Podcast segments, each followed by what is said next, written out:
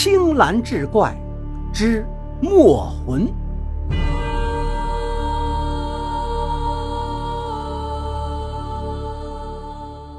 在潞州城的驿站边，有一座荒废的古宅，破败不堪，还余一间主屋尚未倒塌，可遮风挡雨。秋闱来临之时，有个叫陆庆峰的书生收拾行李，独自上路。到了驿站边，天气突变，狂风大作，大雨将至。陆庆峰怕行李被淋，就走进了这座古宅中。天色阴暗，陆庆峰把行李放好，在屋里找到了一只缺了边角的灯笼，点亮了，破屋一下子就亮堂起来。屋里虽然陈旧。但一应家具也都有，不过都结满了蛛网。陆庆峰找到一张书桌，拂去尘土，将就着读了一会儿书，便拿出纸笔。奇怪的是，找了一通，行李中竟然缺失了墨，不知遗落在了何处。狂风吹了几片落叶进来，呼啦啦的响。陆庆峰起身，找了块木板堵住了窗上的缺口。无意间在壁龛上看到一个墨盒，把墨取出后，他眼珠子顿时就瞪大了。这是一块好墨呀！此墨乃是南唐时期徽州李廷圭所制。李廷圭以松烟、珍珠、龙脑、白檀、鱼胶为原料制成，墨尖如玉，墨香馥郁。陆庆峰蘸墨笔走龙蛇，酣畅淋漓地书就了满满一页的字。这时，古宅外头电闪雷鸣，一道刺眼的闪电掠过，犹在屋顶上空蜿蜒。咚咚咚，门外传来敲门声。陆庆峰打开破门，门外站着一个老婆子，提了一盏灯笼，灯笼上写着个“李”字。他毫不客气地走了进去，把灯笼别在壁钩上，然后转过身来盯着陆庆峰。老婆子穿了一件黑袍，上面绣着一只金云雀，挽着的一头青丝，乌黑的有如年轻女子。陆庆风开口道：“在下陆庆风，乃是赶考路过的书生，怕遇风雨，在此暂避一宿。想必老婆婆也是来此避夜雨的吧？”老婆子眼珠子转了一圈，看看陆庆峰摆在书桌上的纸笔，道：“老身叫李默娘，这宅院可是老身安身立命之处。”陆庆峰一听，原来是自己入了人家的门户，便朝李默娘做了一赔礼，认了宾主。李默娘整理起屋子来，嘴里喃喃道。老身只是出了趟远门，这屋子里竟萌生了这么多的灰尘。经李默娘一整理，这破落屋子竟然有了生气。他看陆庆峰的字苍劲有力，又看到陆庆峰放在砚台上的墨块，问道：“不知公子可认得此墨？”陆庆峰便把遇到此墨的欣喜之情和盘托出。李默娘道：“算你还识货。”李庆峰说：“您既是爱墨之人，何以墙壁上没有挂些字画呢？”李默娘叹了口气道：“其实这面墙壁并不是空的，只是老身把画给隐匿了起来。”顺着李默娘手指的方向，陆庆峰看到的是一面空空的墙壁。李默娘此时不知从哪儿拿出一盘沉香线，点燃后就放在那面墙壁底下。沉香线燃着时，散出了一股浓浓的书墨香，烟路顺着那面墙壁升腾爬去，墙壁上竟隐隐有些淡淡的墨迹出现。随着沉香线的熏陶，没多久，一幅壁画竟出现在陆庆峰的眼前。陆庆峰吃了一惊。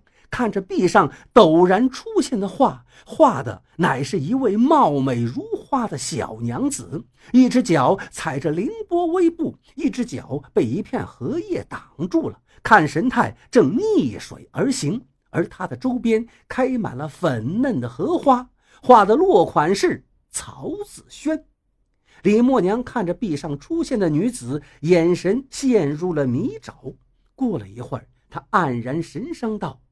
表面上，仙儿嘴角含笑，可是她活得并不自在。今夜既然陆书生撞见了此画，不妨也请仙儿下来，或许你可以帮他一把。李默娘的话有头无尾，让人费解。陆庆峰正想问个究竟，话还没开口，那扇本来关紧的朽门又开了。这次是被撞开的，夺门而进的是两个五大三粗的贼汉，两人竟挟持着一个跛足的小娘子。他们当中，一人抓一把鬼斧，一人提把短刀，肩上背个黑包袱。哟，原来这破宅竟有主了！难道这小娘子与他们是一伙的？提鬼斧的晃了一下斧头，凶狠地问道。原来两个贼汉刚在潞州城做了桩强盗买卖，撤出潞州城时碰到了这鬼天气，二人遂在此寻处避雨。没成想，刚到破宅门口，遇见个美艳娘子，也要推门而进。他们哪能放得过这到嘴的肉呢？陆清风一见那小娘子的模样，那不正是壁上的仙儿吗？只可惜跛了一只脚，走起路来一高一低的，损了形象。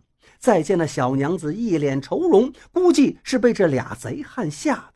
陆庆峰便壮起胆子，指着贼人道：“你们怎可对小娘子无礼？都说好汉不跟女斗，欺负女流之辈，那是下三滥所为。”话虽如此出口，可是腿肚子仍忍不住发抖。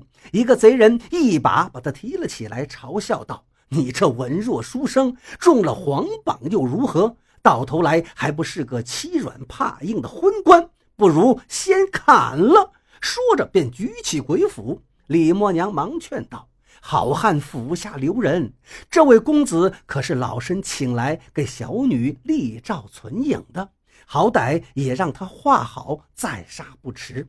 若好汉也想留个英姿，书生当然也可效劳。”贼人有了兴致，索性信了李默娘的话。李默娘向陆书生使了个眼色，跛足小娘子忙去研墨。李默娘凑到陆书生的耳边说了几句话，陆书生颇有些怀疑，不过仍站足笔墨，疾飞近走，几笔就勾勒出了两个贼汉的面目和虎背熊腰的身体。接下来，陆书生按李默娘所说，画了一条粗粗的绳索，牢牢捆住画中的两个贼汉。这时，李默娘吹熄了壁上的灯笼，古宅一下子陷入黑暗之中。等破足小娘子重新点燃后，在破屋角落里，两个贼汉不知怎的已被捆绑在地，嘴里塞了破布，叫嚷挣扎不得。再看陆书生笔下的贼汉，果然嘴里也塞着破布，如出一辙。陆书生不禁是冷汗淋漓，感觉诡异之极。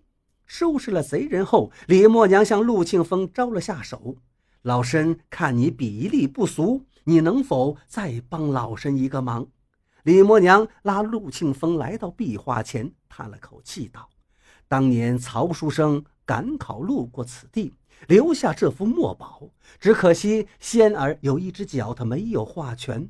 壁画上仙儿的一只脚，却是被荷叶给挡住了。”陆庆峰爱莫能助，说：“荷叶既已遮了脚，他难再画全。”李默娘道：“这个不难。”只见他的黑袍子往壁上荷叶一遮，那荷叶竟像被吸走似的，留下了一块空白的地方。陆庆峰拿笔蘸墨，果然顺着曹书生的笔法补全了画中仙儿的一只脚。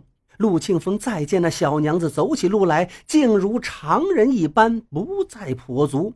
他欢快地围着李默娘打转，步步生风。只见他闪到陆庆峰面前，作揖谢道：“多谢公子。”李默娘也说话了：“老身与仙儿孤守古宅，天天期盼能有似你之书生前来借宿，可来的不是懒汉，就是乞丐，还有这般盗贼。”这愿望终究落空。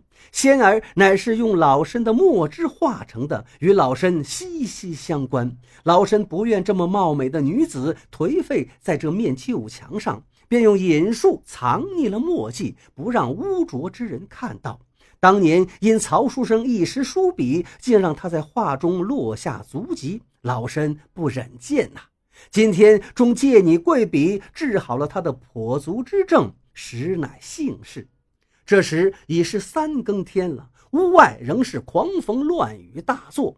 那两个被绑在一起的强盗已沉睡过去。陆庆峰听着李默娘的话，似梦非梦，不禁靠在桌子上，也睡迷糊了过去。挨到天亮，古屋外的天早已放晴，李默娘和画中仙儿已没了踪影。一队官差路过古宅，在门楣下发现了一把鬼斧和一把短刀，便着几个兵差进去查看。不一会儿，兵差回报：曹大人，强盗果然在古宅，是被一个书生制服的。不过古怪的是，捆绑住强盗的并非真的麻绳，而是一条画在强盗衣服上的墨绳。地上有个包袱，正是赃物。原来潞州县令曹子轩初到任上，昨夜潞州城的一个员外府上遭了劫，他亲率官兵今早出动，想不到这么快就找到了盗贼。曹大人走进古宅，蓦然看到壁上那幅画，笔墨如新，吃了一惊。这不是当年自己暂住之处一挥而就的吗？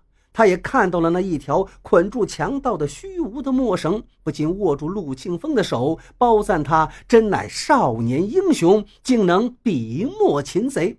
这时，曹大人的目光落到桌上那块徽州墨上，墨身上镌刻着一只金云雀。他欣然笑道：“昔日我在赶考途中，无意间救过一位道人性命，道人赠了我这块墨，说此墨乃是墨魂。”灵着呢，助我高中榜首。我竟大意把此墨遗落在此。不过当年也是借了道人吉言，榜上有名了。